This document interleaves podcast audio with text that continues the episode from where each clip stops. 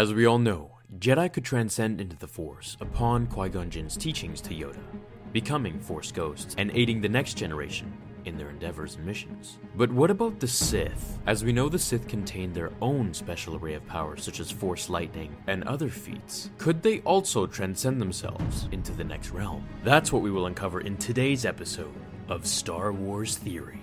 Strength, power, and strategy mark the rule of Marka Ragnos. Descended from the original Sith inhabitants of Korriban and the Dark Jedi exiles who interbred with them, Marka Ragnos was destined for greatness.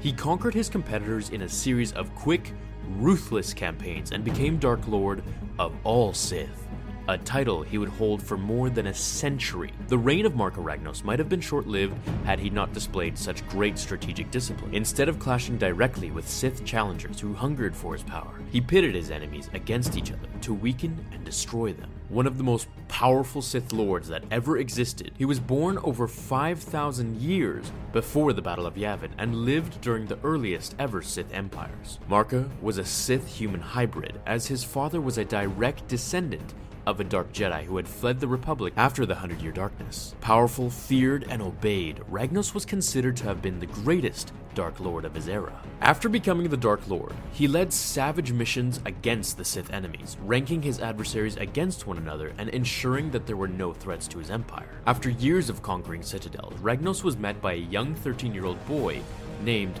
Tenebrae.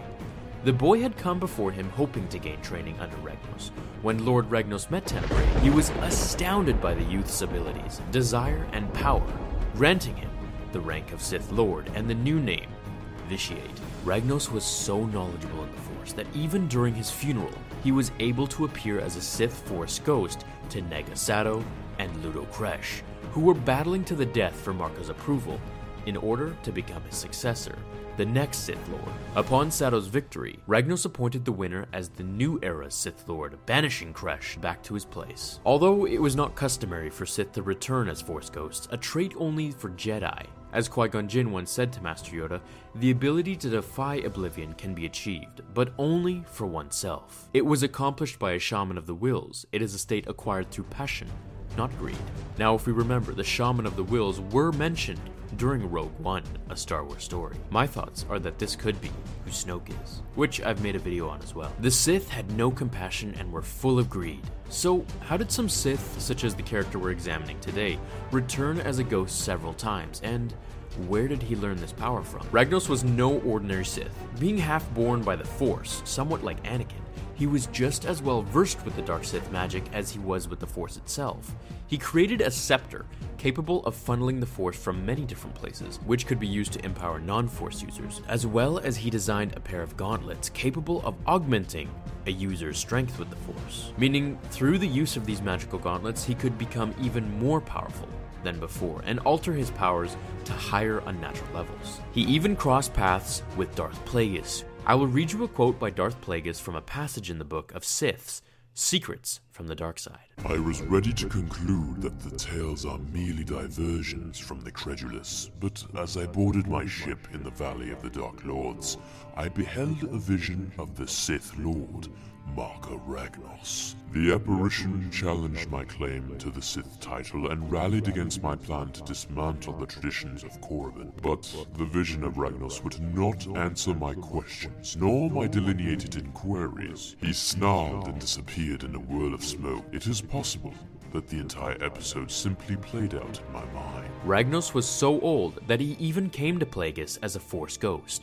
striking fear into him, which should tell us how powerful and respected he truly was throughout all eras of the galaxy. He stated, Chains of the grave cannot hold a Dark Lord of the Sith. Fully believing his powers could even defy death itself, Ragnos began to study ways to live beyond the physical realm, returning as a Force ghost when summoned at his tomb with his scepter. He even possessed Tavion Axmis, overriding her conscious willpower and identity, something no Jedi has or will ever do if they could. When combined with the information that the lords of the Old Sith Empire knew regarding strategies that could keep their bodies alive for considerable length of time, there were techniques and charged objects that could empower the flow of Force vitality Added to this was the way that specific areas and plans center the Force. It appears that the deceased Sith Lords' bodies would in the end be embalmed by the dark side, and soon thereafter, the Force ghost of that Sith would be obligated to transcend and take control of another vessel, be it someone else or a tomb, a sanctuary, or a Sith holocron for that matter.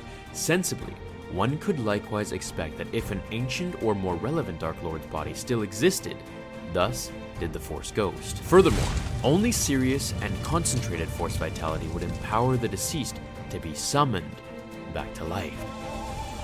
So, as we can see, a Sith Force Ghost does not have the same maneuverability and comfort that a Jedi Force Ghost has, who moves through compassion, gliding on the Force like water, whereas the Sith needed to be more or less summoned through heavy use of magic and the dark side. What do you guys think of Marka Ragnos? I really like uncovering more and more lore from the ancient Sith Empire and the Old Republic. I like to do backstories on the Sith and Jedi that we don't know. I find it opens up a whole world of information and backstories, which makes reading the comics, watching the movies, and playing the video games much more entertaining and realistic. Now, I am doing a new fan fiction that you've all requested. What if Mace Windu went to Kashyyyk instead of Yoda? And it's almost complete. That should be up in the next day or two with a new lightsaber giveaway. So stay tuned for that, my fellow Jedi and Sith friends. Thank you so much for taking the time out of your day to watch this video, and I will see you all tomorrow in the next episode of Star Wars Theory. Until then, remember The Force will be with you. Always.